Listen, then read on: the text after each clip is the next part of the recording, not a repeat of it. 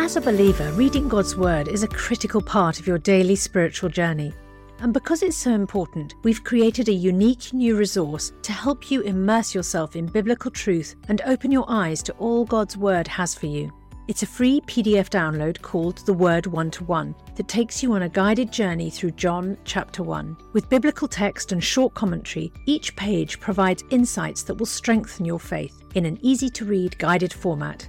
There's truly no other resource like this. Download your free PDF copy today at premierinsight.org forward slash resources. That's premierinsight.org forward slash resources.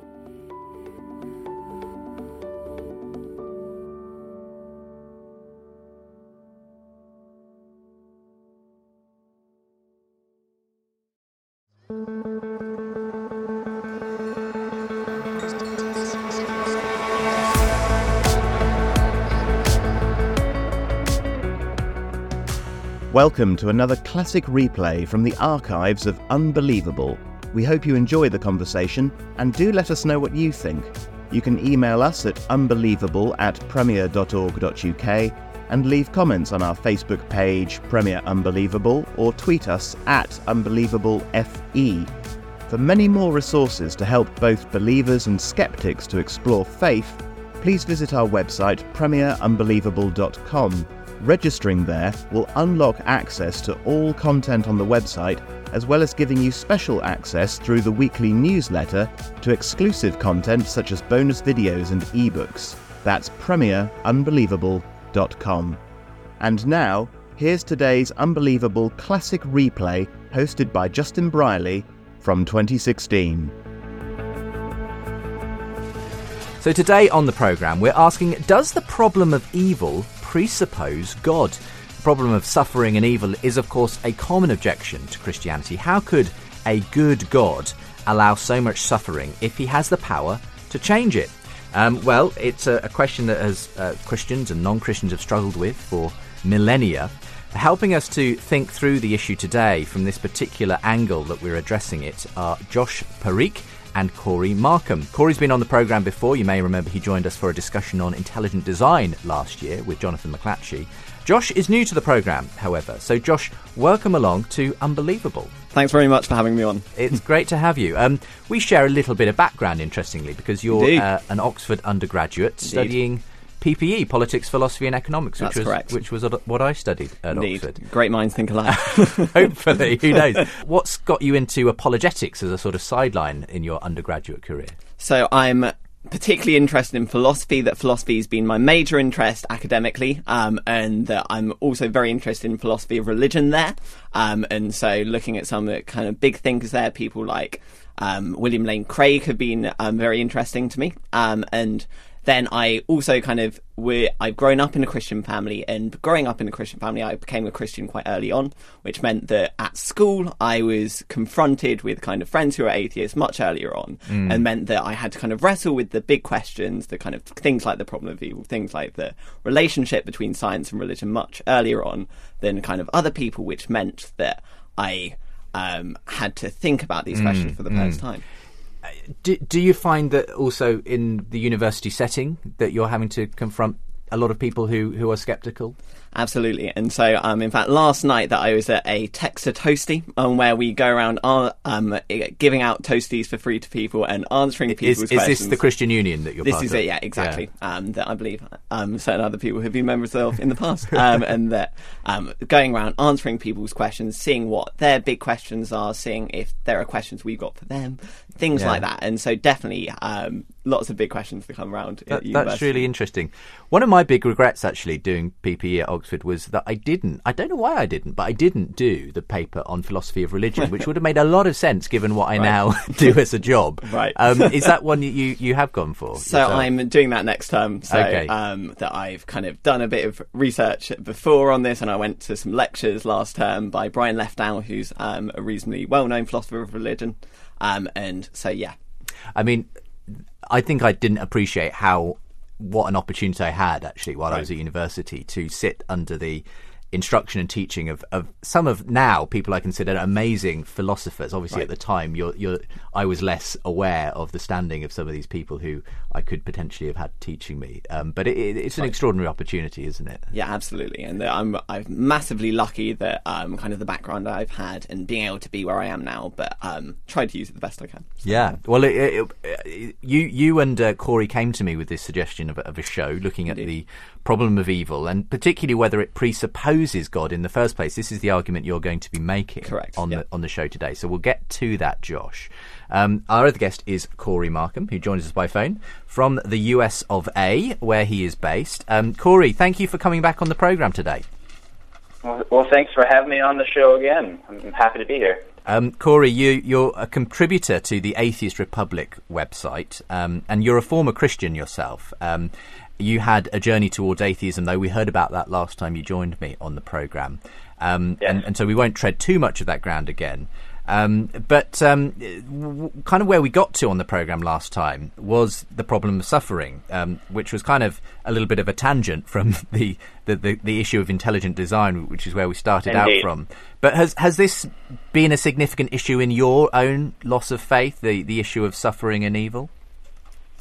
Um, in a way, yes. Uh, it's it's probably it's important to clarify right off the bat that when we talk about the problem of evil, and Josh and I will get into this in a few moments, no doubt. There's different uh, different angles you can take, mm. and so uh, sort of roughly divided into the theoretical uh, problem of evil, or then you have the existential problem of evil. The theoretical problem of evil would be like the logical problem of evil and the evidential uh, argument from evil, the sort of stuff that we're going to get into again in this episode. But the existential problem of evil is more to do with just the individual um, as they has they deal with suffering and what we might call evil uh, in their life and how that affects mm. their faith and their outlook and whatnot. And so, in that way, I mean, absolutely. As I sort of went over in the last episode, one of the contributing factors to my loss of faith and then eventually to becoming an atheist was the experience of suffering and personal loss. Um, not to say that that's, that was the only thing, of course, but that was a huge part of it. Um, and it certainly was a huge part, and, and initially to at least get me start questioning uh, God and, and some of the things that I had taken for granted. So, but yeah, you know, but you know, I kind of I lost my faith, and then I, I it was interesting because I wasn't really all that interested in religion when I was religious. It was really more so after the fact. Um, a few years after having lost my faith, becoming an atheist, I, I just sort of realized that I was really fascinated with uh, the, you know the topics and philosophy and religious studies and, yeah. and whatnot. So yeah, so I went and earned my bachelor's degree in philosophy and religion, and now I'm just I'm in sort of limbo, waiting to get into graduate programs here when I start applying in the next couple of years. So, right. So, yeah. Okay. So so you may k- continue going down that academic route for a little while at least. Um, Hopefully, yes. yes. well, well, I, I'm really pleased to have two young men joining me who obviously sit on different sides of the faith divide, but are going to be, I'm sure, having an interesting conversation. You guys already know each other. I think we should say we that do, from the outset. Yes. Um, and yes, Josh uh, is very, very, very nice gentleman. and Corey is a lovely guy too. So return so the compliment. It, it's all roses already, but um, we yeah. um, if you, I will um, post up some links to where you, you guys c- more can be found out about you both and what you do with today's program. If you want to listen back to today's show, um, send it on to someone else premierchristianradio.com slash unbelievable is the website address. If you want to feed me back your uh, comments on today's programme, do email in unbelievable at premier.org.uk and uh, I'd be delighted to hear your feedback. We'll read out some of the last uh, set of comments from the last few weeks of programming uh, towards the end of today's show. Uh, you can find us online as well on the social media sites at unbelievablejb for the Twitter, facebook.com slash unbelievablejb to become a fan of the Facebook Facebook page and find out what's going on that way. All the links and more as ever available from the website. Uh, let's get into today's discussion.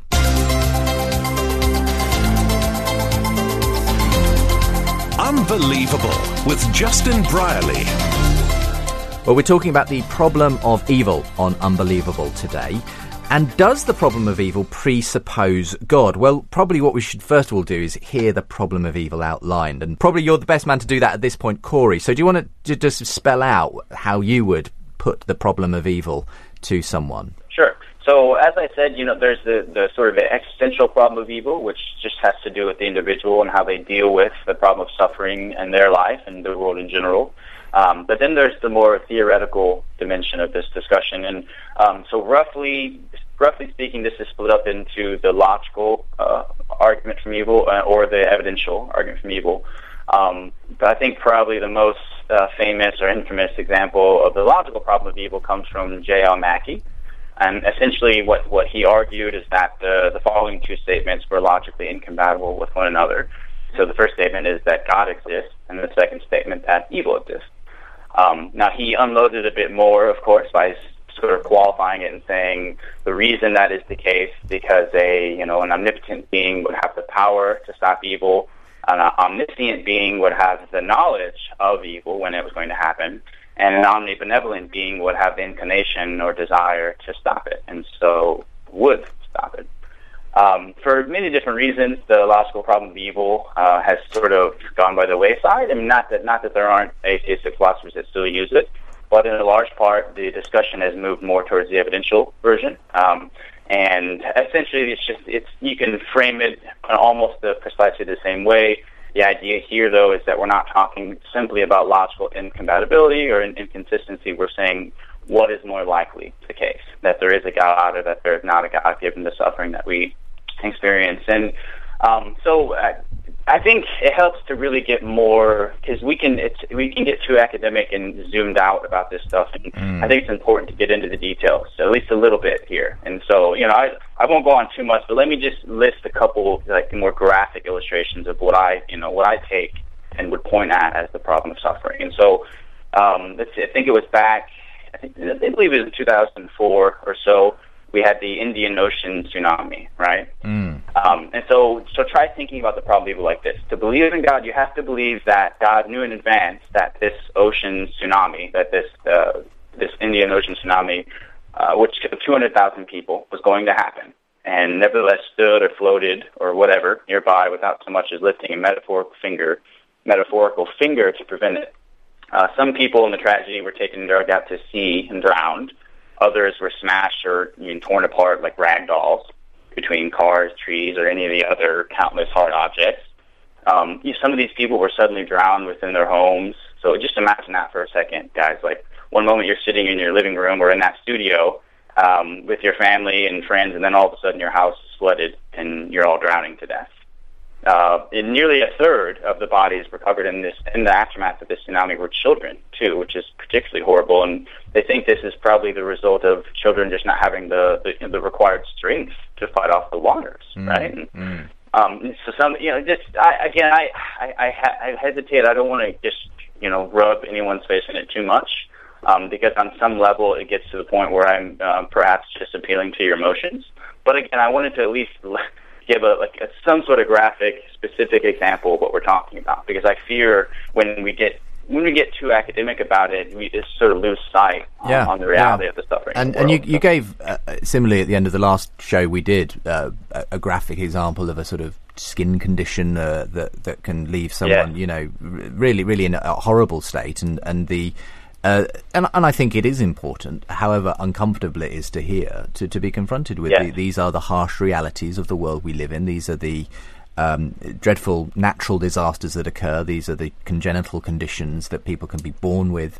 Um, so many things which, in many ways, do seem beyond the, the, the sort of typical defence of free will. Um, you know that, yeah. that uh, well, yep. you know, if if if you're suffering because someone robbed your house, you know, well, you could say, well, that, that to override that person's free, you know, the robber's free will um, goes against the, the principle of, of freedom, and, and so we have to understand that these kinds of things are part of living in a free world. But this, but then it's harder to make that same justification for something like a tsunami. Uh, uh, now, yeah, um, that's right. So you, have spelled out the problem very very succinctly there and, and uh, graphically. That, that why why did God not lift a metaphorical finger, as you say? In light of the terrible suffering and death that occurred in the tsunami.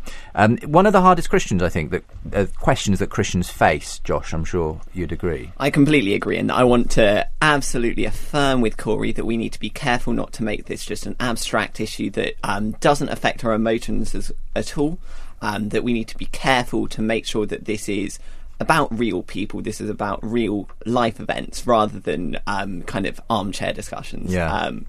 That I think partly because of that, I'm more convinced that evil is um, a reality. And so there's a fascinating book by Romeo Dallaire where he called Shake Hands with the Devil, which he t- he was um, the UN peacekeeper for the Rwandan genocide, and he um, saw some of the most horrific evil um, you can ever think of, and that while seeing this horrific evil, he um, is asked at the beginning of the book, because he's a Christian, and is asked at the beginning of this book that why do you believe in a God when you've seen such horrific Mm, evil? And he says at the beginning of this book that I believe in a God because in Rwanda I shook hands with the devil, and that I'm not um, appealing to some sort of spiritual being there. That um, although I would believe in that, what I'm saying is the very reality of evil seems to point to the fact that there really is a God. just unpack that for us because I think this is where we're going to be first, at least in this program, um, uh, talking about this subject. We've we've asked the question: Does the problem of evil presuppose God? Now, most people would say it's the biggest thing that counts against God. It's it's the biggest objection to the existence of God, as as Cory has sort of shown there. So, what? Just give us how you would then actually say actually the problem of evil presupposes the existence of God. Right, yeah, and it sounds, it kind of seems like I'm being slightly counterintuitive with that. Um, but what I'd say is that when we talk about the problem of evil, we are making certain moral judgments, um, saying we know what evil is, saying we know what God's character would be, and that if God is a good God, what he would then prevent. Um, I think that moral knowledge would be incompatible, or at least very, very improbable, with, um, if atheism is true. Um, I think that there are, that um, this is um, kind of a, a line of argument that which is famously put forward by C.S. Lewis. That um, he says that um, I go, I have an idea of um, injustice, but where did my idea of injustice come from? That a man cannot cannot call a line crooked unless he has some idea of a straight line, and that I think. Um, the idea of moral facts don't fit particularly well with an atheistic worldview. Um, the fact that they are prescriptive rather than descriptive, that they are saying what ought to be rather than what is, is very strange in a world where everything else seems to be descriptive. Every every other fact seems to be descriptive. That doesn't make a lot of sense with an atheistic worldview. I'd also say that moral knowledge itself is very difficult to um, um, justify on an atheistic worldview. Um, that it seems that as a result of our ev- the evolutionary process, that our basic moral orientation is evolutionary determined. That beliefs like suffering is bad and death is bad and socializing and family is good.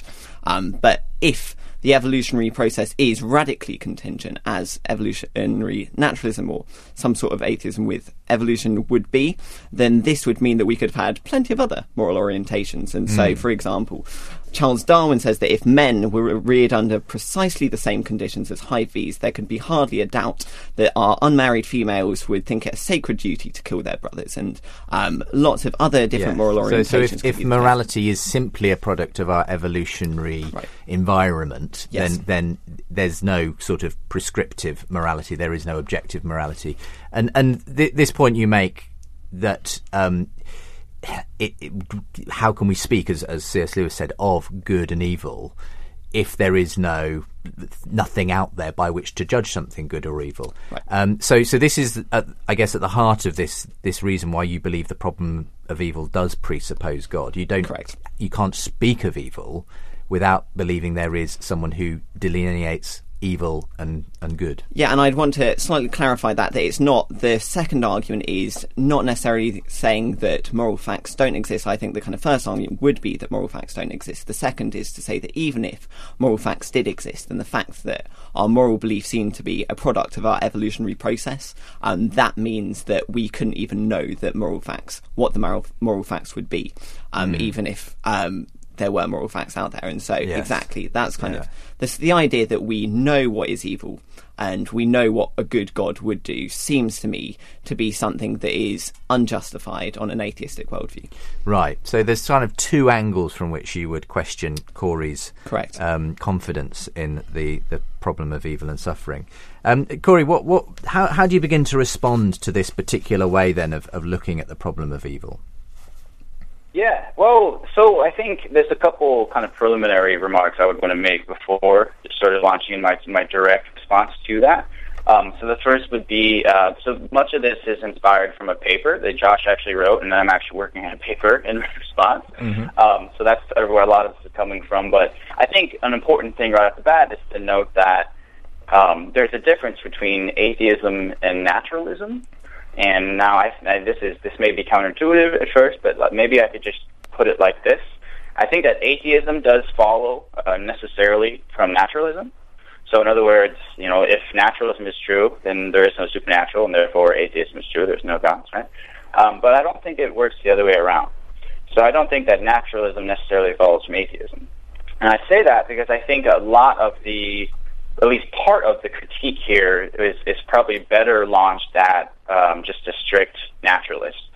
Uh, in other words, I, I, as an atheist, I'm not necessarily beholden to just naturalism, and so um, you know. So, are you saying that an, an, atheist who doesn't believe in God could still believe in some kind of supernatural things, i.e., Technic- technically, yes. Yeah. Yes. But Platonic and, ideals, for instance, might might come into yeah. Yeah, I, I, think this was exactly. the line that, that, that Stephen Law argued against William Lane Craig back in the debate I hosted between them in 2011 he he didn't want to let go of objective moral facts. Um, yeah, as, uh, yeah. And he said, "Well, uh, I'd only really have to do that if I was fully committed to a kind of strict naturalism." Um, and and you seem to be making the same kind of argument there. Cool. Well, well, exactly, and and more, and more, a lot of this has to do with just I, I'm not entirely sure what naturalism, as opposed to supernaturalism, what those words even mean. It's not clear to me. I've never really been g- given all that great of definitions. They kind of just define in contrast to one another, but you know, as to what they are specifically, it's it's hard to really tease that out. Um, and so, as a as a young budding philosopher, I, I I'm skeptical of that of that sort of thing in general. Um, and I don't want to box myself in. I should also say, but now I so I say that, and that sort of leads into the point that you were, that you just sort of suggested that it was Stephen Law. Um, and I think there's for the rest of this discussion. After I make this quick point, I'm more than happy to just sort of adopt a moral non-realist or nihil, uh, nihilist position, so we can have have this specific mm-hmm. discussion. But I don't concede as an atheist that um, that atheism entails moral nihilism or non-realism. And it's worth noting too, not to simply appeal to authority, but to give the proper context that you know the majority of contemporary philosophers also don't concede that. Um, by my the last time I saw uh, like a relevant survey of this issue, most of the oh, most philosophers have a, an atheistic view. It was somewhere around sixty to seventy percent but also most of um, philosophers have a moral realist position, and so that yeah, clearly okay. shows that they're. Well, well, I mean, uh, for what it's worth, I you know again that doesn't mean that they're right or something like yeah, that. It's just worth yeah. noting that this is a common point that's launched in, in these sort of debates and in more uh, public debates. Yeah. But it's not really an argument that's taken all that seriously in moral it, philosophy. It, it, it depends. It depends. I mean, I, I, think you're probably right. And uh, Josh, I don't know if you, this is your experience that when it comes to philosophy, atheists tend to be less willing to commit full-bloodedly to naturalism. You tend to find that more with a scientific atheists like Richard Dawkins, right. Lawrence Krauss, who seem quite happy to commit themselves to, to a kind of very strict naturalism. Yeah, I think that there's one of the interesting things that Cory brought up was the idea of what is naturalism. Um, that this is a big debate. Um, that some people talk about metaphysical naturalism, which basically means um, that the natural world is all there is. I think the best way of characterizing naturalism is how Michael Rea characterizes it, which says that the best way of finding out facts about the external world is through science, and that scientific um, methods are the best way of finding out facts. Um, I think Cory's brought up a, a couple of points there. That one, um, I agree that atheism doesn't entail um, moral non-realism. But um, what I would say is that um, what I'm presenting is similarly as to Cory's presented the logical problem of evil versus mm. the evidential problem of evil. That I think I'd appeal to a logical problem of moral realism versus an evidential problem of moral mm. realism. And as I see it, I think the evidence shows that it's improbable that um, we could have moral knowledge if naturalism or atheism, for that matter, is true. Yeah, um, I mean, what's your take on this, Cory? Do you think that that, that to, to speak of evil in the first place does mean you have to appeal to some kind of moral realism uh, in order to, to justify that statement? Um, I, I, don't, and so that sort of gets us right into where we want to be. Because, um, interestingly enough, like this, this again, this is a question that has has has come up many times and came up specifically in the in the law uh, the William Lane Craig debate that you that you mentioned. Um, and I would would more or less take the two objections that Stephen Law uh, proposed in that discussion and, and, use those. And interestingly, that those were the two objections that uh, Josh dealt with in his paper, where, where, he gets into this. He, the two, you know, most likely uh, responses that, that an atheist would have in response to Josh's argument. And so the first would be essentially it's as counterintuitive as it is, and a lot of this is counterintuitive apparently. Um, I think you can run the problem of evil without actually using or making use of the concept of evil. And so the idea here is that you would essentially run a problem of gratuitous suffering. And gratuitous suffering just here refers to the experience of unnecessary physical or mental pain slash discomfort, and therefore needn't refer to the sort of nebulous, um, almost supernaturalist, uh, religious-minded notions of evil. So in other words, I, I think we could sort of we could dumb it down, if you will, and not actually appeal to these hmm. abstract notions yeah. of good and evil so, so sim, um, in sim, such a way that gets, yeah. gets around that. Maybe the, the, the, the, the term evil is is uh, is a bit of a red herring in that sense. Is, mm. It would be the argument there, and, and we'd li- we're really just talking about suffering, pain, you know, uh, really, uh, and that where it yeah. seems gratuitous, i.e., unjustified yeah. for any greater purpose, um, then we are uh, justified to say that that th- this is is not in keeping with what we would expect of a God of, of love and so on. Lo- loads of stuff to unpack there, and we'll do that on the other half of a quick break. Um, we're going to okay. a quick quick quick break now, and uh, and we'll be back with my guest today on Unbelievable, Josh Parikh and Cory Markum. Josh is our Christian in studio with me. Cory, our atheist, on the line from the US, and we're debating uh, whether the problem of evil presupposes God. It's it's a question that uh, always comes around, has never gone away. The problem of suffering and evil, and uh, we're going to see what Josh has to say in response to Cory there in the next section of today's program. Uh, I'm Justin Brierley, your host for the program that aims to get you thinking unbelievable. Before we rejoin the rest of today's podcast, I've got a very special offer for you to help you have an even more meaningful spiritual experience this Easter. As you know, N.T. Wright is without doubt one of the greatest Christian thinkers and apologists of our time. And some of Tom's answers to questions about Jesus' death, resurrection, and return are some of the most poignant and thought provoking. That's why we've created a brand new downloadable devotional resource that's perfect for the Easter season featuring these questions and Tom's answers. This five day devotional journey titled Jesus' Death, Resurrection and Return is only available to friends like you as our thanks for your gift today.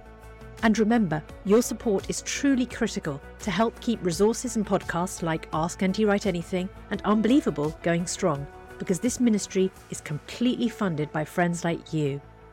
So please give the very best gift you can today and make sure to download your copy of Jesus' Death, Resurrection and Return devotional at premierinsight.org forward slash unbelievable show. That's premierinsight.org forward slash unbelievable show. Thank you.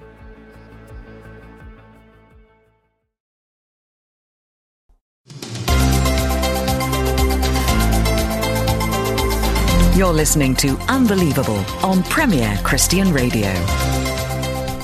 Welcome back to today's programme. I'm Justin Brierley, your host for Unbelievable, and uh, we're going to be continuing our discussion in a moment's time on the problem of evil and whether it actually presupposes God. Josh and Cory join me on the programme today to talk about that. If you want to find out more about Unbelievable and specifically Unbelievable the Conference 2016, uh, do check out the website premierchristianradio.com slash unbelievable.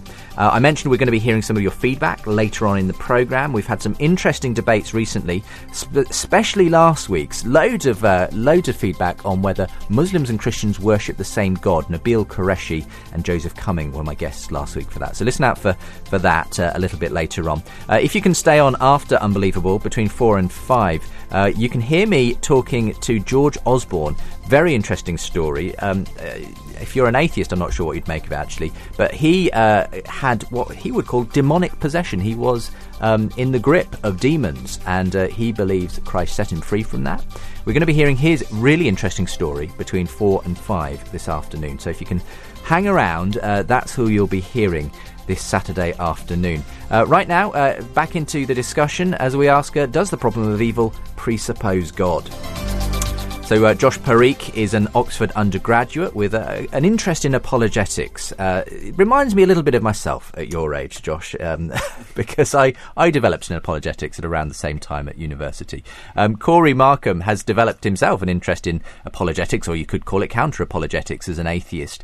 Um, and uh, he's our other guest on the line from the States. And um, we got to the point um, there of, of Cory coming back to say, uh, okay, we don't need to necessarily use the term evil, Josh. If that's a problem, if that seems to suggest that we're talking about some moral realism world which we need God to justify, let's just talk about suffering. Let's just talk about gratuitous pain um, and that kind of thing. Do do we need to involve these slightly uh, metaphysical notions of, of evil and good and so on? So, what's your response to that?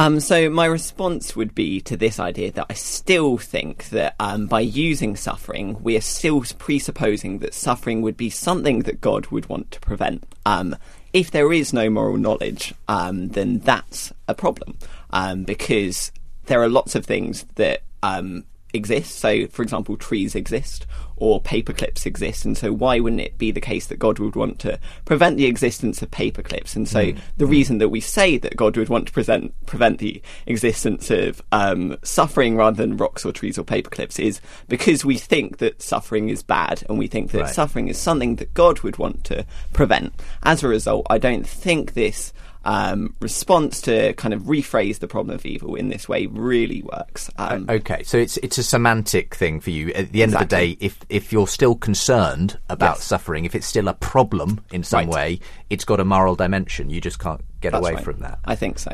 Uh, what, what's your take on that, uh, Cory?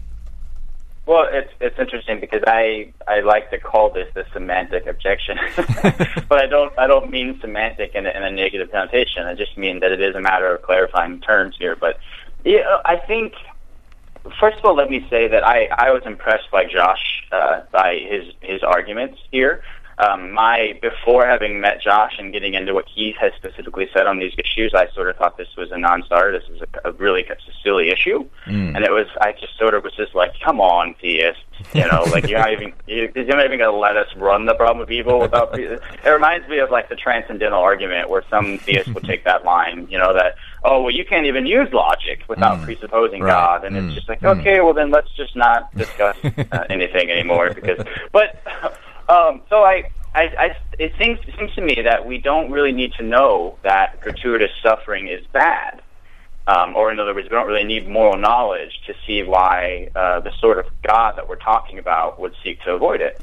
And so, um, maybe if we could just qualify, maybe I'd just talk about a loving God. Okay, so it just seems to me that the the concept, um, though the concept of a loving God can have moral implications, it doesn't necessarily have moral implications. And so I would argue that it just it seems to follow from the very idea of a loving, let alone a perfectly loving, mind you, God, uh, irrespective of the existence or non-existence of moral facts, that such a God would seek to avoid gratuitous suffering for his creatures whenever possible.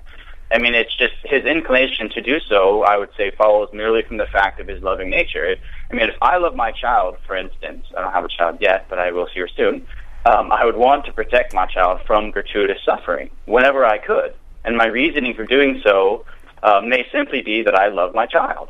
And, and so, it, hence, it's, it's neither here nor there if my doing so or if my love for the child but, in the first is, place isn't is, the point that, that, that, if you failed to protect your child, yes. um, consciously failed to protect your child from suffering, you would be a bad person. You would be evil. You would have done something wrong.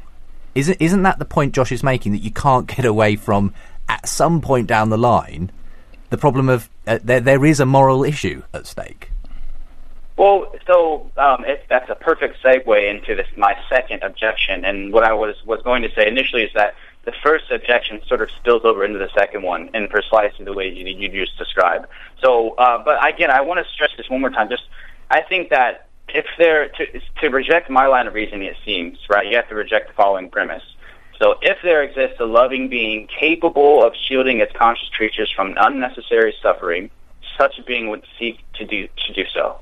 That's all I'm trying to say here. Now, uh, but more importantly, yeah, I think uh, now the second aspect of this is what's called um, problem of evil is what's called a, an internal critique.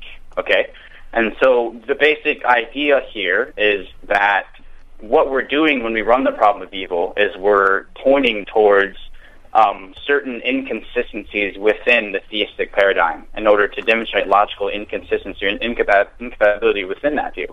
And so it's sort of like I'm standing to the side from the outside, pointing in at certain Okay. things within Yeah. the theistic view. And so if, if it is the case that um, a theist uh, has any reason to believe that their God would seek to avoid uh, unnecessary suffering, right?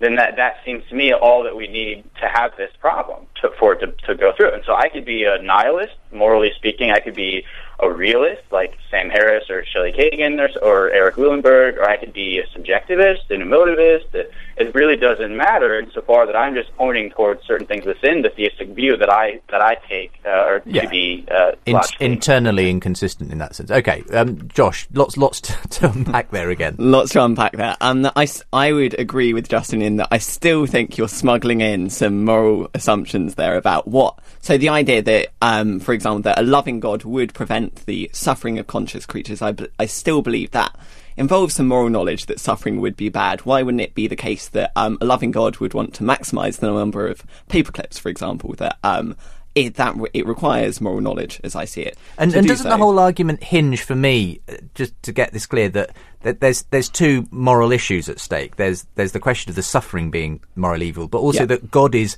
wrong, morally wrong, Correct. to not intervene in the suffering. Exactly. So so w- there's a moral question at stake somewhere. Yeah, no, I agree with that, and I think that that's um, I th- I think that's the weaker of the two um, positions on it. Um, a more interesting one is the kind of second thing I think that Cory's brought up, which is the idea of it being an internal critique. Um, I think I'd want to make a distinction between theism and Christian theism, and that we can talk about Christian theism afterwards. But um, particularly on theism, um, what I want to say there is that you, if there is no moral knowledge, then if you're saying that naturalism or atheism, that whichever, if you're saying that atheism is true, then you're then positing what the world would be like and what would be moral if, if God did exist. And I think that's, if moral knowledge itself is difficult to have, then I think knowledge of what would be moral in another, what's called a possible world, um, knowledge of what would be the case there, I think is even more difficult to find. on So so world. the atheist making the case that your your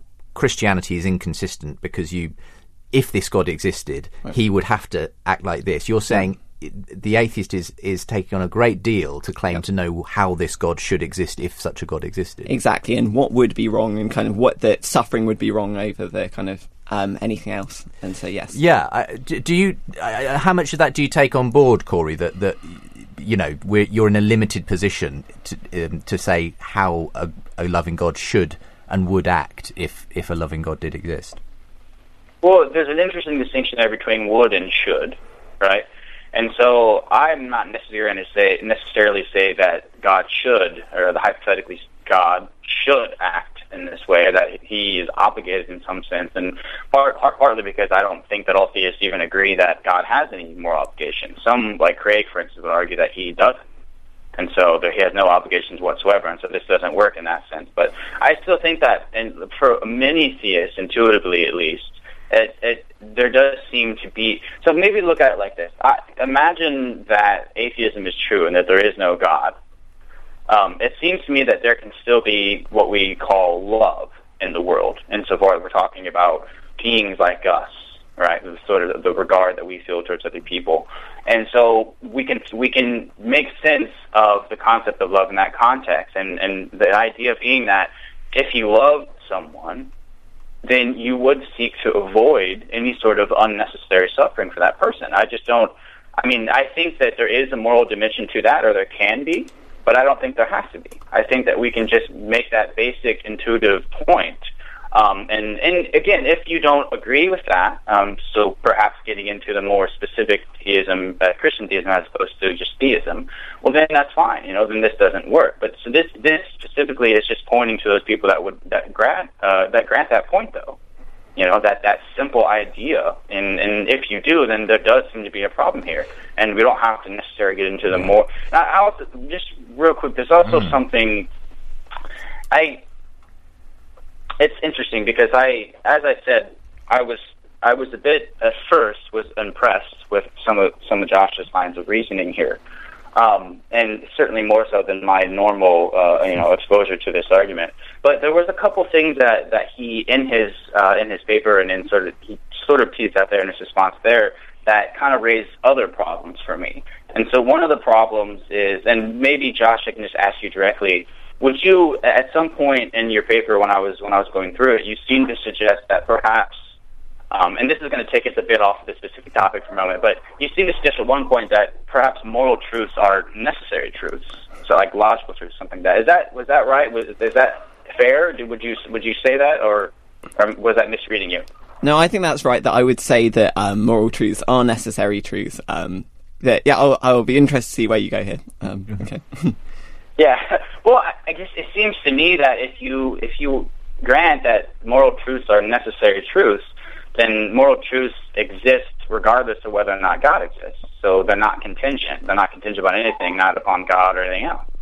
But if that's the case, then I, you know, then again, sort of skirting the immediate issue that we're getting into here, I don't see why an atheist can't have, you know, right. moral it, it's, values. It's a form of Euthyphro's dilemma, um, which which is essentially, well, if if moral um, facts exist, in regardless, independent of God, then we just why you know we don't need God. We just need the moral fact, I suppose. But and yeah. I, I, know that's a tangent, but I just real quick. Well, no, it, it's it's a common response to right. the issue of the moral argument, and that's part of what we're talking about here with this this this response to the problem of suffering. So, do you want to do you want to tackle that one? Quickly, yeah, no, Josh? sure. I'll tackle that one quickly. That I agree that. Um, that it's a necessary truth that um, moral fact that sorry that moral moral facts are necessary truths. Um, but I'd further say that um, I'm convinced kind of by a number of factors by what's called the ontological argument and that what that would mean is that God would be a necessary being. And so it's also necessarily true that God exists and that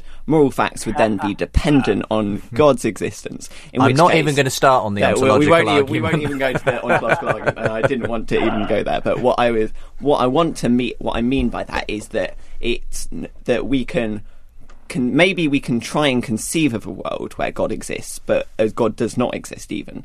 But that doesn't mean that it's possible that God does not exist. And in fact, I would say that, yeah, it's, Im- yeah. that it's impossible that God does not exist um, from the kind of yeah. different things in his As nature. we, we, won't go into that. No, I mean, uh, it is a bit of a sidetrack, but but uh, I do want to come back to this point also that uh, Cory made. His sense is that we conceive of what a loving God would be, but right. by intuitively from our own experience of love right. and how we would act and feel it would be just and right to act right. in, in, certain cir- circumstances to avoid other people who we love suffering. So, so is this not a fair way of simply saying, you know, I, I can have a good stab at what if there were a God, he, okay. he would. Not David, even not even that it's just, you know, like I there's that over and uh, above, like over the top like aspect to it where we can justify it and talk about it morally speaking. But even if there isn't any moral, there's nothing. You know, morality is just completely an illusion. It seems to me that the concept, like when we we still love people, and so it still follows from loving people that we would we would act okay. in certain ways. Well, let, let, let's let's see what Josh has to say. Yeah, no, sure. I think that um, that this is where the kind of theism versus Christian theism kind of distinction gets in, and that if it's on the kind of loving God stuff, then I think that the theist kind of bare theism doesn't have to say that um, that concept of love is anything to do with it. Um, and so I don't think it's it in the end becomes a problem for the bare theist. In terms of Christian theism, that I would say that Christian theism defines love in a way that doesn't pre- um, doesn't um, say that suffering won't exist, but um, conceives of love um, being compatible with a world of suffering, a world where God uses good, um, uses um, evil to turn it to good. Um, that we don't always know the reasons for that. I think we're in a bad position to know some of the reasons for that.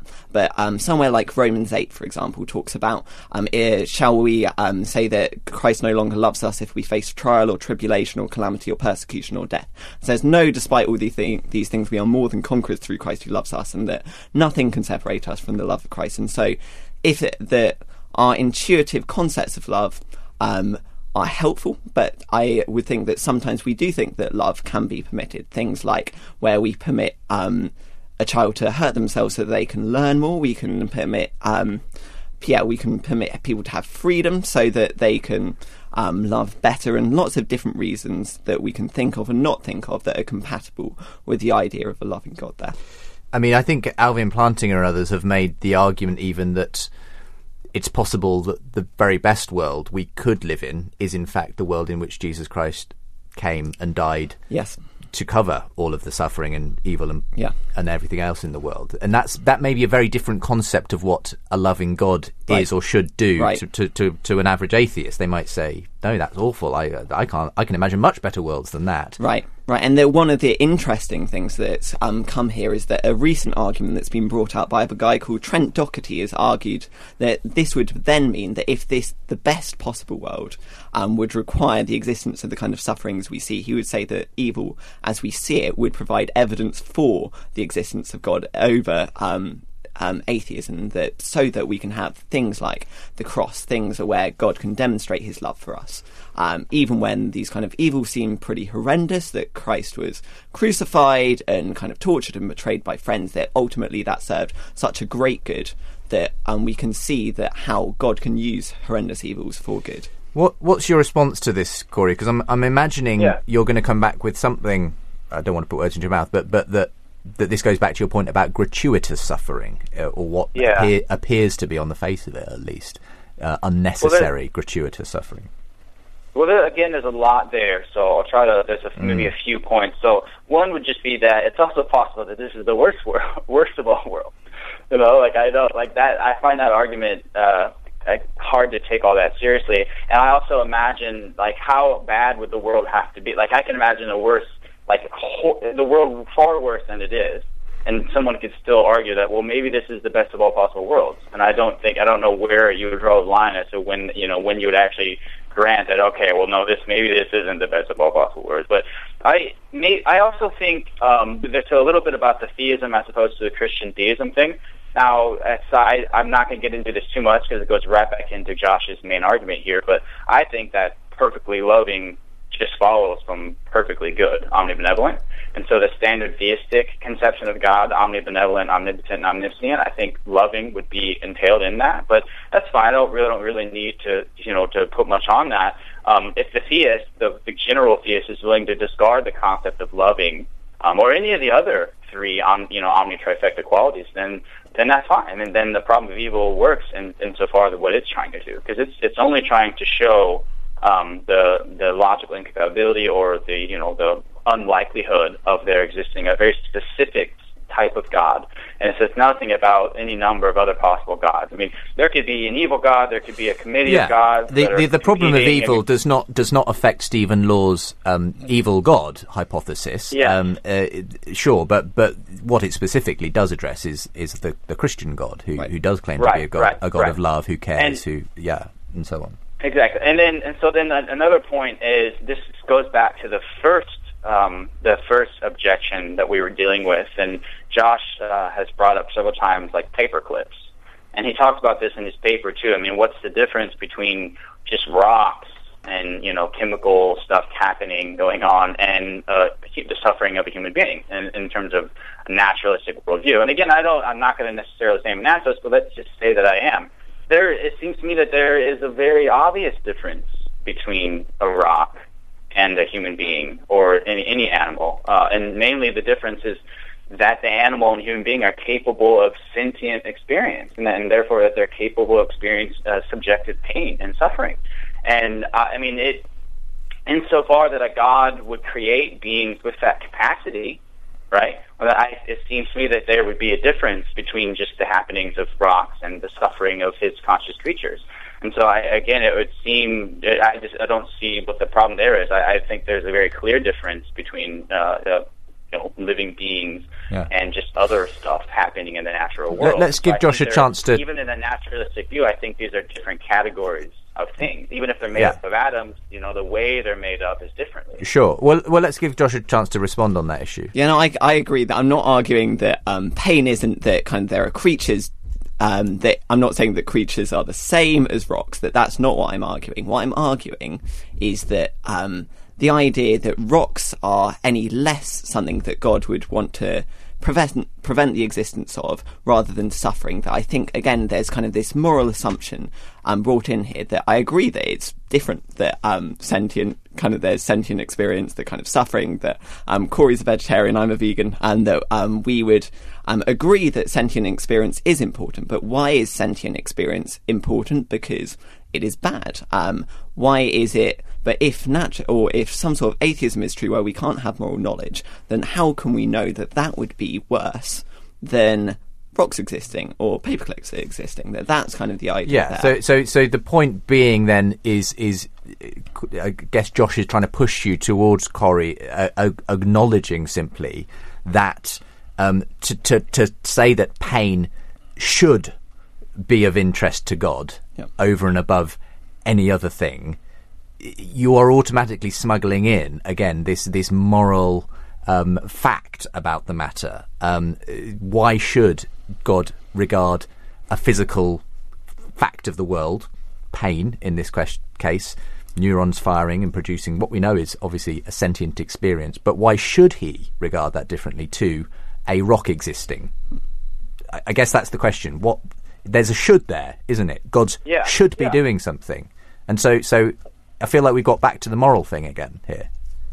Yeah, yeah. Well, again, it, it pushes me back to the, the again the idea of a loving God. Like I, I don't grant, at least not yet, that when we when we speak about this this concept of a loving being and what that being would do, I don't think that we are necessarily entering into the moral domain because I think we can make sense of a moral, you know, apostle state of affairs where morality is illusory, and yet we can still um, quite reasonably talk about what beings would do if they love. But I mean, and more importantly, this just goes back to the um, the the second point, and I didn't get all of his his uh, his overall response there. But again, I to some to some extent, I mean, it's say that it, this is true that it is moral knowledge. Again, I'm I'm just pointing towards certain things within the worldview of theism or of Christian theism specifically. And so, if Josh, it, it boils down to this. I mean, if Josh doesn't agree that the sort of God that he believes in um, would prevent gratuitous suffering, well, then my problem and the problem even general has just is just irrelevant to him. Okay, I, I perfectly grant that. But if he does grant that, and he doesn't have to grant, by the way, that gratuitous suffering exists, because again, I, I would be more inclined to run an evidential version of the problem of evil rather than a logical version. But insofar that he grants that within his worldview, that the sort of being that he believes would seek to pre- pre- prevent um, gratuitous suffering, even if it just seems to be the case in this world, well, then the problem with evil as an internal critique still seems to work. And so maybe I missed a little bit of what he was saying in response to that, but I still haven't heard in my in my ears a good a good rejoinder to that, and so I would stake my flag there still. Okay. Um, yeah, on one of the, I think that I would agree that um, I think within the Christian worldview we have to question would the Christian God prevent gratuitous suffering?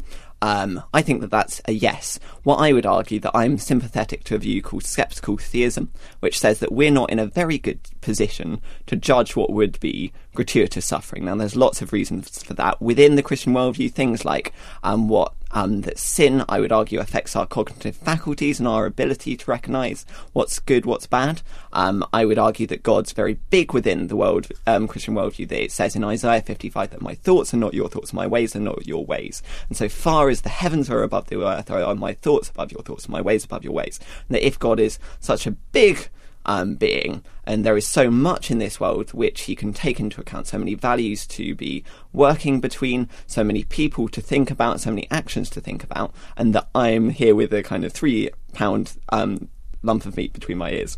And that I mean, the, the example I've used very often, just to boil it down to, to a much more simplistic level, is yeah. when I've spoken about the problem of suffering. Is I remember when I had um, our third child, yeah. and uh, was born with a um, a kind of condition, um, right. a, a, bacterial infection which affected the skin. Right. Um, and, uh, you know, at just a few hours old, I had to watch a doctor um, inject a, a, um, a, insert a catheter into their arm. Right. Um, the baby cried. I had to sort of be feeding him sort of a, a, a, sugar solution to try and keep him calm.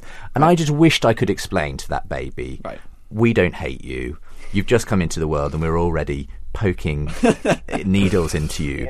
Um, and, and, and, and I've used that as an example of how, you know, we're in the position of the baby when it comes to, to God. Um, we cannot see the bigger picture. And I think that's the basic argument you're making here that there are so Yeah. many facets that we're simply not in possession of the facts to know why there may be an ultimate reason for why God would allow even something as dreadful as a tsunami. Is that what you're saying here? Yeah, and I think this is where I kind of try and bring all things within my theology back to the cross, and that looking at something like the cross looks pretty horrific, and that if I was looking on to um, the crucifixion that I kind of did study a year, many years ago on methods of capital punishment because I was a sick child, and that um, having a look at that, um, I'm I struggle to find anything more horrific than the cru- crucifixion as a method of punishment. So, looking at the way in which Jesus was tortured, the way in which he died, um, I think I would look at that and think I can't think of a reason why that took place. Um, that I just can't explain why there's such horrific suffering there. And yet, the Christian worldview says that there was such a good reason for that. Um, that people at the time wouldn't have been able to see that.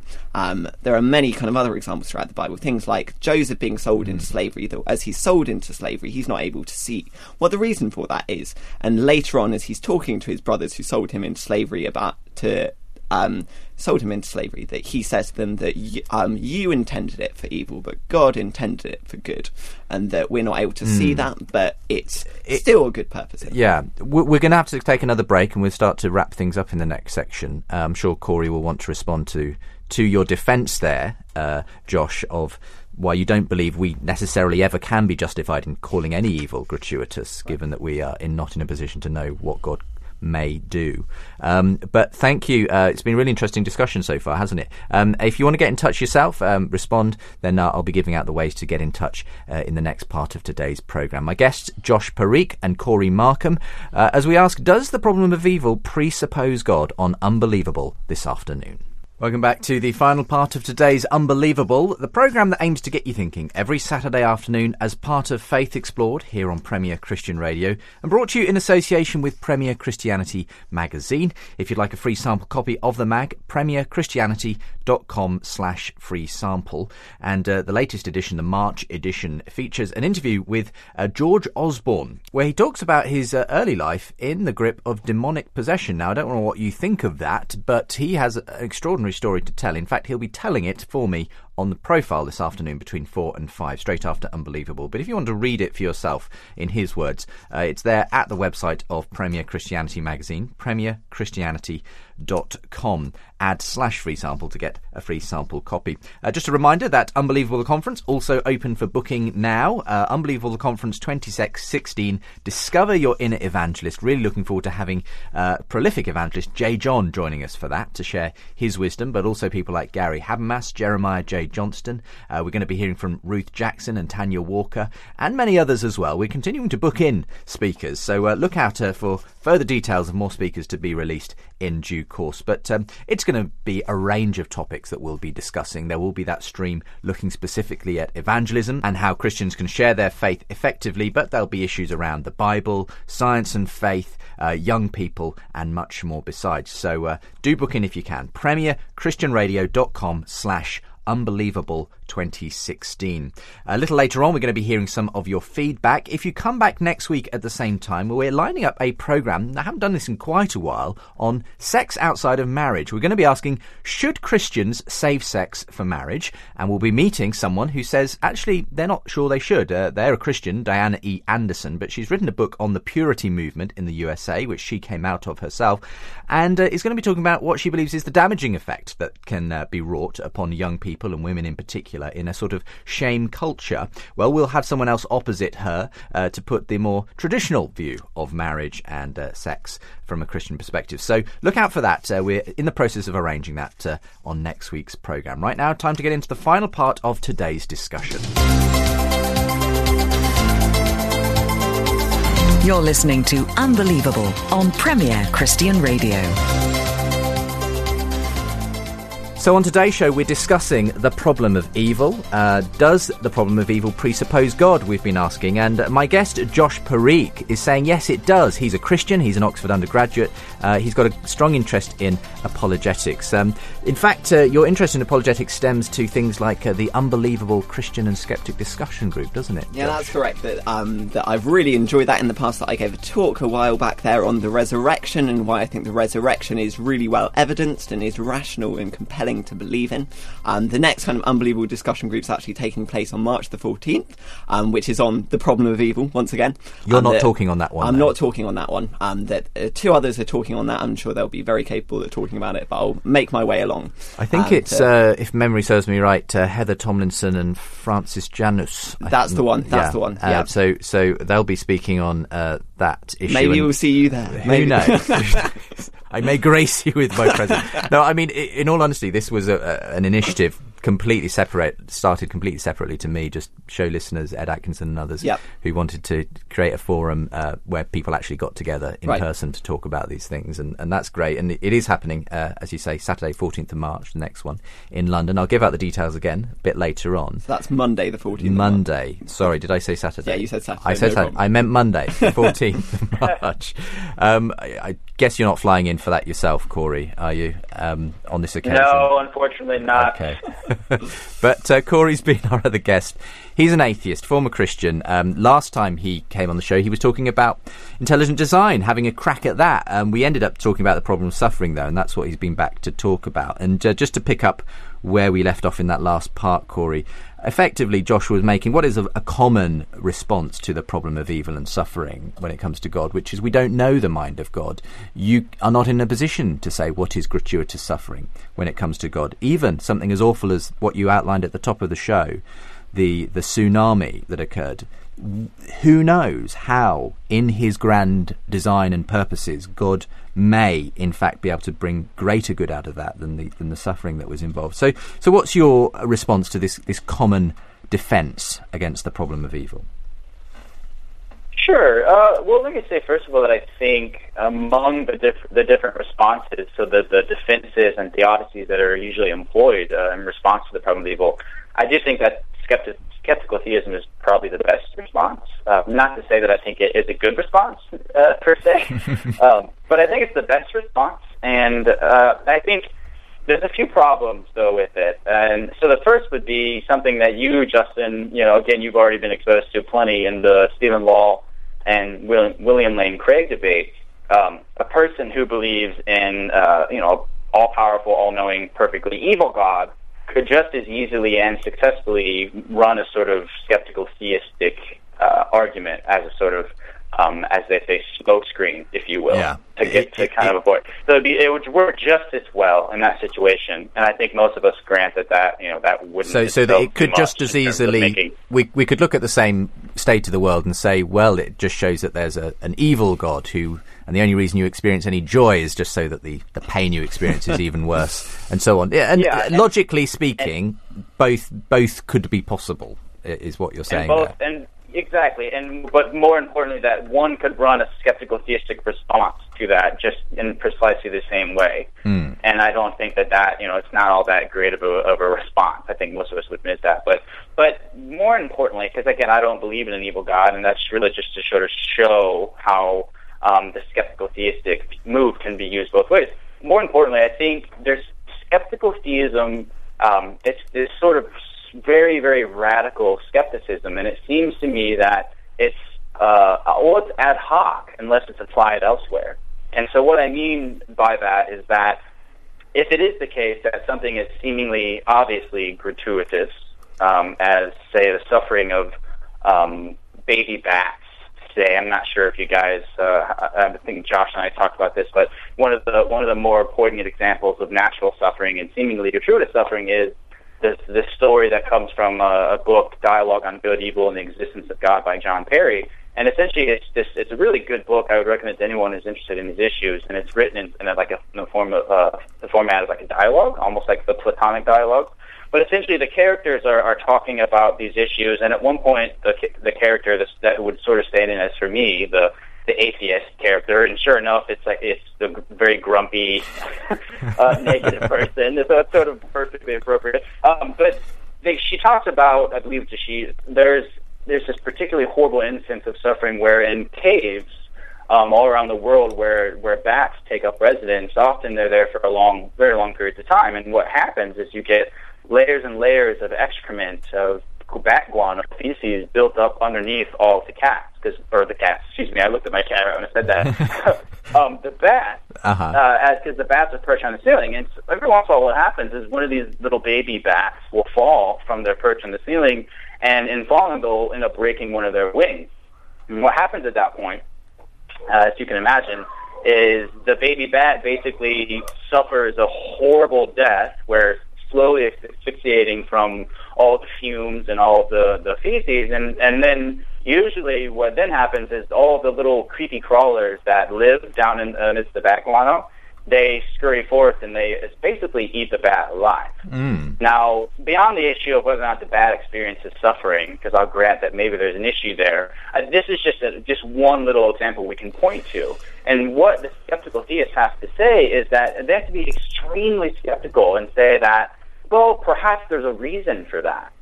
And I think if that is the case, if we have to be that skeptical about something as seemingly obviously gratuitous as that, well then I don't know how we can have any sort of any of the sort of knowledge that is normally claimed uh, in regard to God, whether that just be knowledge about the existence of God or, or more specifically, you know, germane to what we've been talking about this whole time, moral knowledge. Okay. And so, in other words, if if if we take the skeptical theist route, I don't even know how Josh can even talk about his moral intuitions in the first place. So the the very issue he was pointing at for the atheist seems to arise for for the skeptical theist.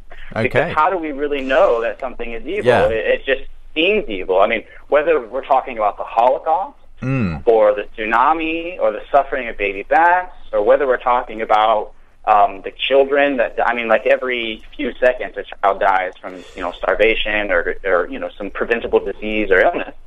That all of that. Yeah. I, well, let's let's we- let's toss it let's that to- anything- toss it anything's back to Josh. you know? Let, let's toss it back to Josh and see what he has to say. Yeah, I think that the anti-god, uh, so evil god, as um, Stephen Law puts it, that my lecturer last year, Peter Millican, talks about an anti-god, which I kind of, I think is more helpful vocab for me. Um, that I would want to be careful to kind of how I phrase skeptical theism. So I kind of was quite careful there to kind of quote the Bible on this, and that what I would talk about is a positive skeptical theism rather than a negative skeptical theism. That I'm not standing here saying, oh, we can't know anything, and therefore, and we can't know this. That what I'm saying is that in light of the biblical revelation, we can know uh, a number of things. That one of those things is that God exists, and we can know that God is love. We can also know that God is. Um, to sum it is um, his thoughts are above our thoughts, his ways are above our ways.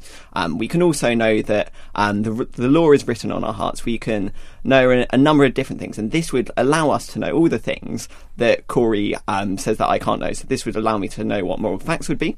This would allow me to know that God is good. This would allow me to know that um, kind of all these uh, Yeah. things have happened. And so the question would then be, what justification do you have for believing the Bible? And that I would point to the resurrection. I think there is enormously good evidence for the resurrection that the habitual truthfulness of the Gospels, the persecution of the disciples, the empty tomb, the number and variation of the appearances, all I think point in one direction, and that direction is the resurrection for me. Yeah, I mean that that takes us down again a whole nother route. Uh, s- um, know, I know. yeah, We I, have an episode on the ontological and on the resurrection. I, we already did that with uh, with your tutor Peter Millican actually Yeah, uh, last yeah, year. But um, I, I, okay, I I mean, in the end, then um, for, for you, the the the bat example that that uh, you know Cory brought there.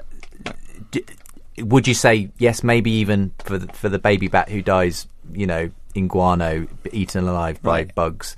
Even that, there may be a reason for. Yeah, and that that's and again that um, I kind of it's the center of the Christian worldview. I think is to come back to the cross because looking at the cross, there is death there. It doesn't seem particularly redeemable. It seems enormously painful. There doesn't seem to be any good reason for it, and we're just not in a good epistemic position to judge that. Um, that um, I don't want to say that we could. Um, that I don't want to say that God could allow gratuitous evil, and there could never be a world where there's so much gratuitous uh, um, suffering um, that God couldn't exist. But I just don't think we're in a good position to judge what a gratuitous su- gratuitous suffering would look like because of the way we are. I mean, this has taken us some way from the the original question of, of Right. whether the problem of evil does presuppose God, and um, and and if we're coming back to that, that that's where you start with Yes. this argument, isn't it, Josh? That that if you're going to have, if you're going to talk about an injustice, evil, wrong. You, you've got to have something to ground that, and and and Yeah. and, and obviously we, we, we had that discussion earlier on in the, in the program there, Cory, for that. Um, Cory, do, do, I mean, as we start to wrap things up, then I mean, where where where where do you feel? Do you feel like having had this interaction with Josh both today and obviously in the papers you've exchanged and things that uh, you're any more um, pers- possibly persuaded by um, defences against the problem of, of evil, or, or less? Um, no, I wouldn't. I wouldn't say that. I wouldn't say that I'm less. I, I mean, as I said, I think Josh is uh, a brilliant young philosopher, and I'm excited to see what he does. Um, and I think, I, as I said, I think his take on this is is a breath of fresh air in terms of what you know, what's interesting is, is I think like I, I keep going back to that debate between Law and Craig. At, at one point, I think Craig concedes the point that I'm making that Law made, essentially that one can run the problem of evil without this sort of issue popping up. And I, I wonder if uh, William Craig would change his, his his stance on that upon reading Josh's paper. But I think maybe, Josh should yeah. send him his paper, and then maybe yeah, that would be uh, just a, a great uh, uh, trophy, if you will, for Josh to hold around. Hey, I changed nice. William Lane Craig's mind. Oh, but You think, improved you on a William Lane that- Craig argument, yes.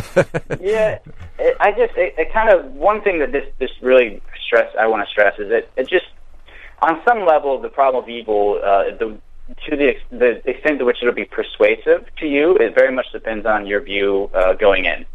So an atheist who doesn't believe in God, it's very hard for me to look at something like that suffering of the that, and that's just one example. It's more, it's far more pressing and salient when you consider. th- I mean, we can't truly consider, but just try to imagine the extent of suffering that occurs on our planet any given day.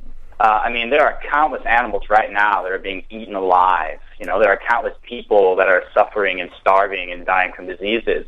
And this is something, this is the case, this has gone back for millions and millions and millions of years, you know, long before humans are ever on the scene. And so this, this sort of suffering that we're talking about and the extent of it, it's, it's hard for me to see there being any sort of reason for that. Sure. But I grant that if I believed in God, then it would be much easier for me to uh, at least see or, or believe that there could be a possible reason for that.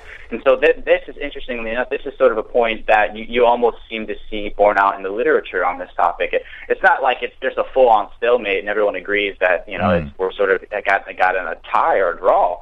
But I mean, you- this is a kind of a point that comes up a lot, and and so I again, I, I think that skeptical theism. Um, he, it was interesting what he said there uh, because I still think that he he's run, he's going to run into issues in terms of making any sort Okay. of uh, We- moral claim. We've got to draw it to a close. So I'll, uh, just, Okay, just, yeah. just, Well, yeah. just, just, f- thank you for being with us on the program today, Cory. And, uh, Yeah, and, well, and th- thank you for having me on it, and Josh, we should continue this sometime. absolutely, absolutely. any, any final thoughts from you, Josh, for us as we close out? Yeah, I think that um, I want to agree with Cory that there just that there is an intuitive thing that we do think that this evil just does seem too much, um, and that's why I kind of, if I don't centre things on the cross, if I don't centre things on that kind of act of gratuitous, what seems to be gratuitous evil, then I think that it, it could the the problem of evil can sometimes run you slightly mad, um, and that the fact that God can use something so horrific for good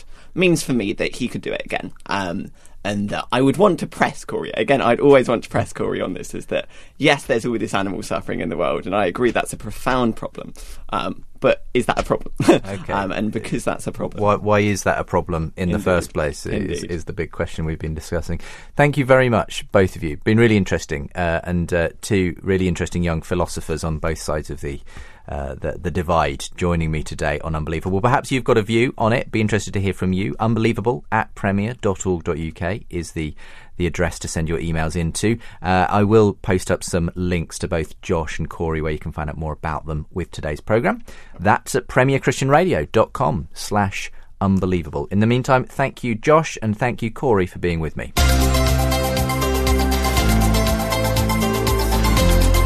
Unbelievable with Justin Brierley. And don't forget, if you want to get in touch via Facebook or Twitter, at UnbelievableJB, facebook.com slash UnbelievableJB. And uh, loads of responses on Facebook and Twitter to last week's programme where we were talking about uh, whether Muslims and Christians worship the same God. Joseph Cummings uh, coming down overall on the point of view that, yes, they do worship the same God. Nabeel Qureshi, former Muslim himself, arguing no, they do not. Um, uh, just uh, a note here from Summer on Facebook who said, just wanted to drop a note to let you know Saturday's debate with Nabeel was fantastic. One of the best you've had in a long time. It was cordial, concise, educational, and just plain good. Thank you. I noticed on my Twitter feed, at least, uh, most people were coming out in agreement with Nabeel um, that Muslims and Christians don't worship the same God. Having said that, Joseph uh, Cummings, who um, was our other guest, posted it up on his Facebook page, and uh, lots of people obviously supporting his perspective for that. Um, here's some of what came in via email. Um, this was from John, who said, If we worship the same God, I question why Jesus said, Love your enemy, and how Muslims kill Christians. Uh, number two, how do Muslims remove Adam's sin without accepting Jesus? Ken Miller in Benfleet, Essex says, Keep it simple, please. The Quran denies the deity of Jesus. The Quran gets the Trinity wrong. The Quran carries extracts from the Bible, which it then falsifies. Muslims believe that the Quran has been inspired by their God, Allah. Christians believe the scripture has been inspired by the God of the Bible. If the Quran and the Bible came from the same spiritual source, it would make that source a deceiver. Therefore, they are from different spiritual sources. And. Um, this uh, one um, from Bruce says uh, your choice of speaker was very interesting. Joseph Cumming coming from Yale, which was instrumental in replying to the common word with Miroslav Volf, who's a senior member of Yale Divinity School. Well, in fact, um, it was Miroslav Volf who put me in touch with Joseph. Now you mention it, Bruce. Uh, I had initially approached Miroslav for that discussion, but uh, he suggested Joseph would be an admirable person to to put that point of view across. Uh, and anyway, you say, in fact, Volf shares Cumming's view, and this is detailed in his book Allah: A Christian Response response, which I've read, and some extracts also from Steve Chalke's latest book on radicalism.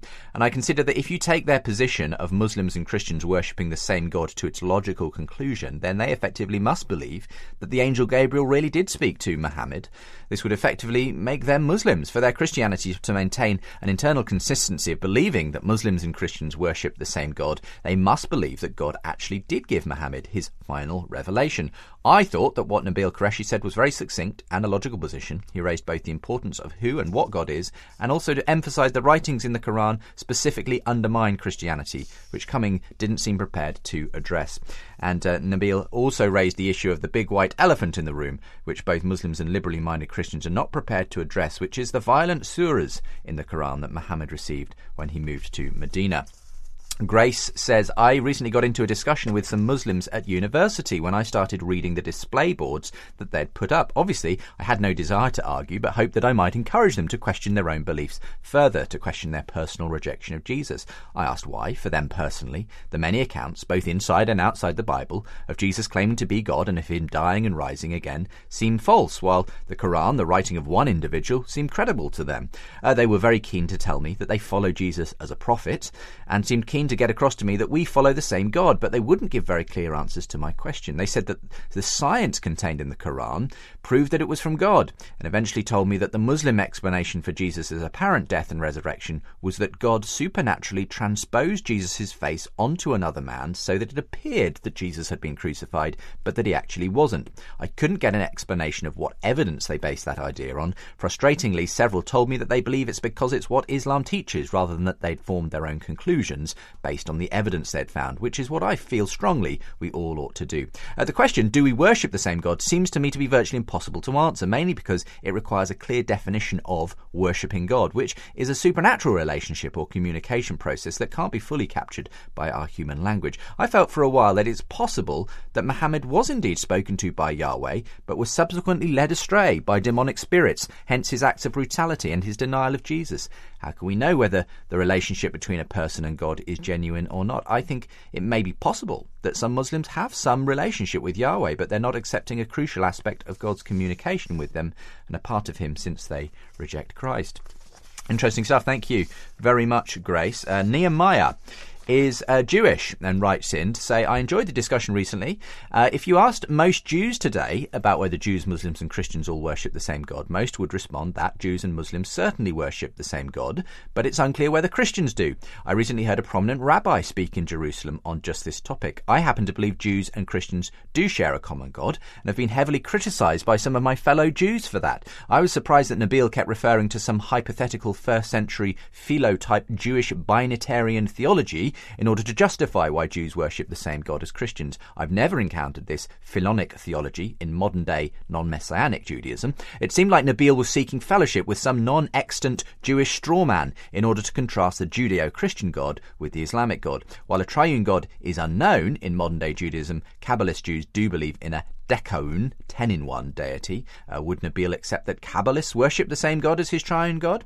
Um, and you say you look at this issue from a Tanakh, Old Testament perspective. The Israelites in the desert looked at the golden calf and proclaimed that it was the God who took them out of Egypt, celebrating a festival to Jehovah in its presence. Rather than worshipping a different God, they were perverting the worship of the true God Jehovah by worshipping him according to their own rituals rather than the ways he commanded them.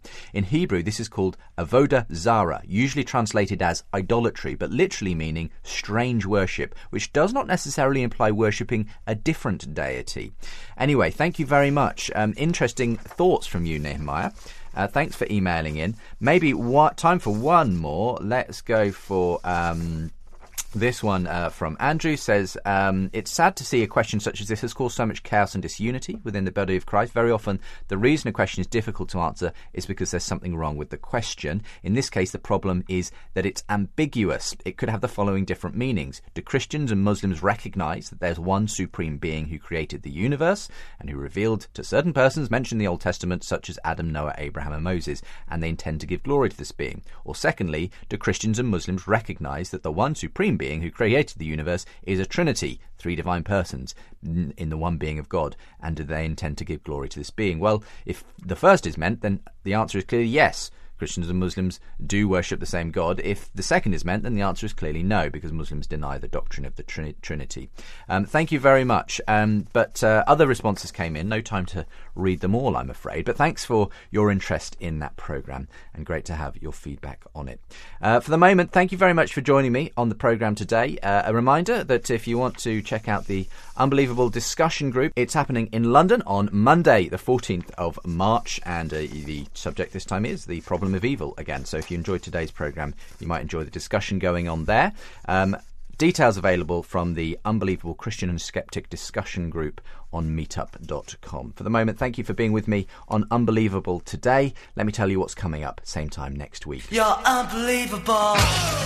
We're asking Should Christians save sex until marriage? Well, we'll be meeting a Christian who doesn't believe that's necessarily the case.